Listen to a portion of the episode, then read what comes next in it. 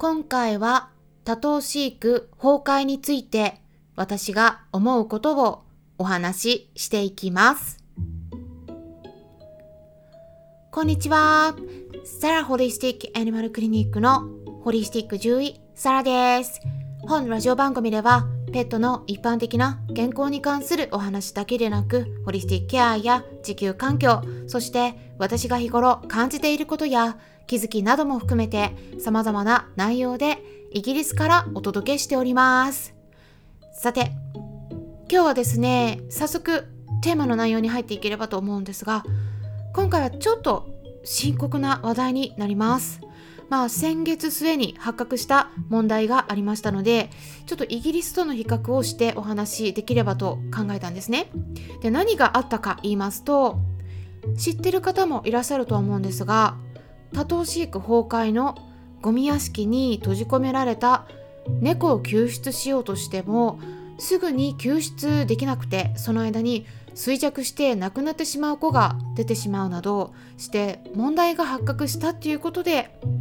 ニュースになってたんですよね。うんでそのことについて私の思うことをお話ししていきたいと思います。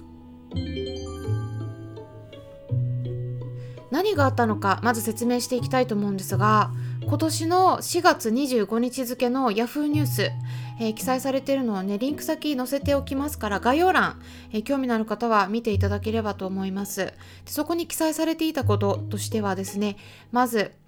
東京都武蔵村山市の閑静な住宅街のところで、え、2階建ての一軒家があったそうなんですがそこで1人の高齢の女性のおばあさんが暮らしていたそうなんですね最初は息子さんもいたそうなんですが、まあ、息子さんは出て行かれてその後一人暮らしをしていたっていうことでただその方は、えー、おばあさんは気難しい方で、え、ご近所とのトラブルも絶えず完全に孤立していたということでした。で最初はですねそこで1頭か2頭くらいだけの猫ちゃんが飼われるようになったということなんですがただ避妊とか去勢手術をしていなかったためにどんどん増えてしまったということなんですね。でこのおばあさんのご自宅ではですねもう34年前ぐらいから電気とかガスも止まってたということでした。で庭にはですねなんか木が成長しすぎてジャングルのようになっていたっていうことだけではなくなんか異様な匂いもしていてで猫屋敷のようになってたんだけれどもただ猫についてなんか意見をしてもね無視されてたっていうことだったんですね。でそんな生活をしていたおばあさんだったんですが、まあ、今年の3月中旬になって、えー、市役所の人たちが訪問した際に玄関先で倒れているおばあさんを発見したそうなんですね。でもうすでにですね亡くなって数日経っていることが分かったということなんですがここからが問題でお家の中に取り残された猫ちゃんたち、えー、約20頭いたということなんですが誰が面倒を見るのか、まあ、これで問題になったということなんですね。で息子さんに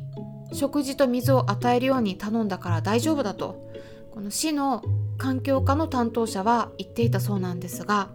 まあ、その後ボランティアの方が確認していってもその息子さんがきちんと面倒を見ている様子がなくて、まあ、ほぼ放置されていた様子だったということなんです。そうするとまあ動物愛護法違反になるんですが、まあ、それで警察にも連絡を入れたんだけどもでも猫の所有権が息子さんにあるということで息子さんの許可なく市が立ち入る権限はないと、まあ、その一点張りだったということなんですね。動物愛護法を所管する東京都動物愛護相談センターというところありますけれどもそこにも連絡を入れたということなんですがそこでも同じことを言われたそうなんです。で結局ですねおばあさんが亡くなったことが分かってからもういろいろいろんなとこに相談しても何も解決せずかれこれ3週間経ってしまったんだけれども、まあ、何回も何回も訴えていった結果ようやくですね息子さんの立ち会いのもとに動物愛護相談センターが保護に入ることができるようになったそうなんですけどただそれがもうすぐにではなくてねもうさらにそこから1週間待たなければならないと言われたということなんですが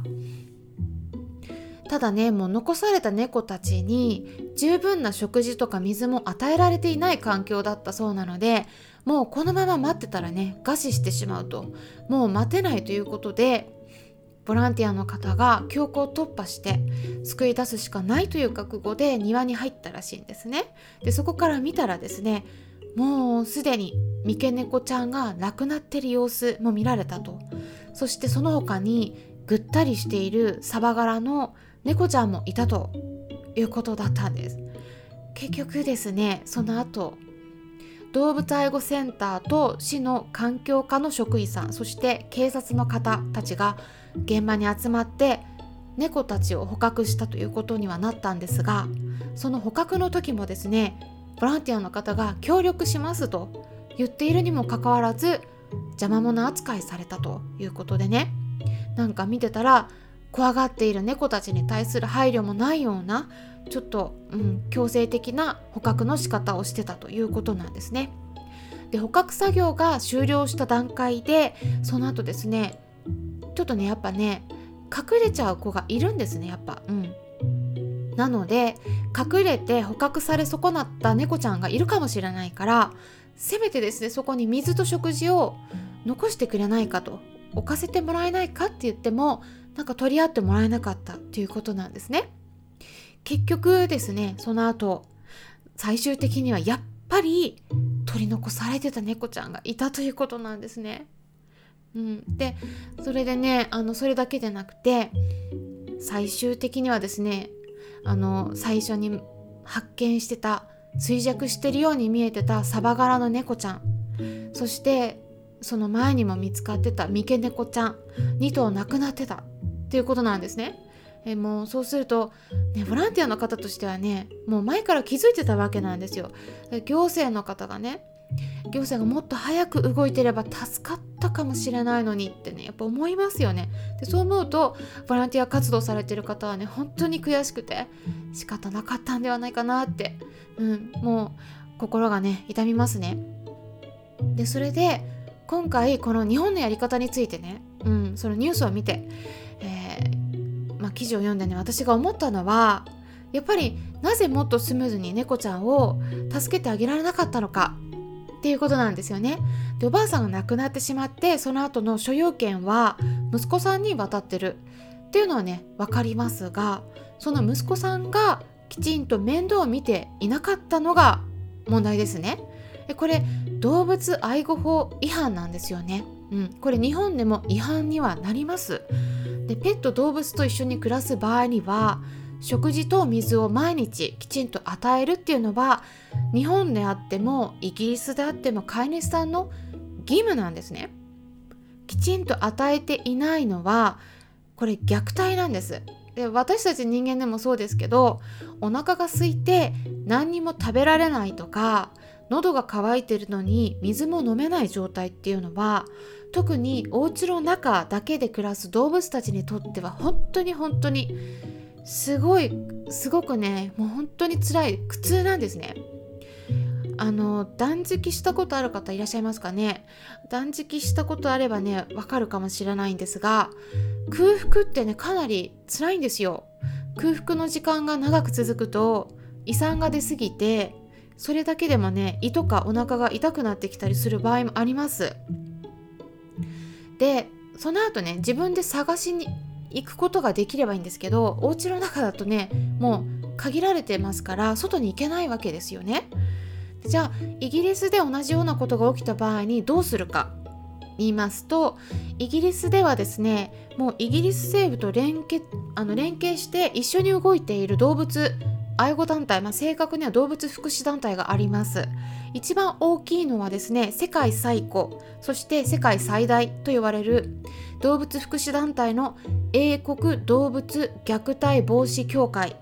RSPCA です。でこの団体は言ってみれば動物のための警察みたいな役割を果たしてるんですね。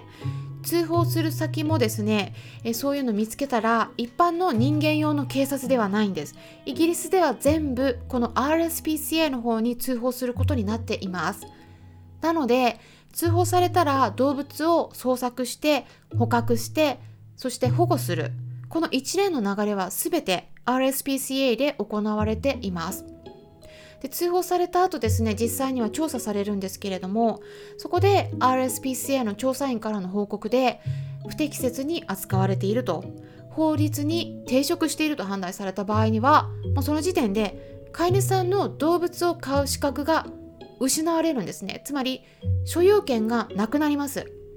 なのでそこで自動的に RSPCA の方で動物が保護されるっていう流れになっているんです。で日本だとですね私自身も以前お話ししたことありましたがやっぱね寄付金詐欺とかもありますしこの動物愛護団体に対する印象がねあんま良くないんですよねこれいや本当にちゃんと活動してる方々にはねあのこれはもうちょっと難しい問題なんですけど一般の人にとってはねどこを信用したら良いのかがわからないっていうのがねこれが大きな問題じゃないかなって思うんですね。でただ少しずつ日本もね改善されてきてはいるので、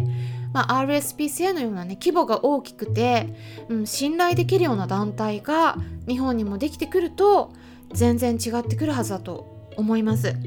ていうことで今回はですね多頭飼育崩壊現場で起こっている行政とボランティア活動の方々の間で起こっている問題についてお話ししていきました、まあ、今回の件にも関わっていた女優の杉本彩さんが代表を務める、えー、団体ですね動物環境福祉協会エヴァの YouTube チャンネルの方で動画が公開されてますので興味のある方はぜひ視聴してみてください、えー、リンク先記載しておきますね。ということで最後まで聞いてくださりありがとうございました。それではまたお会いしましょう。ホリスティック獣医サラでした。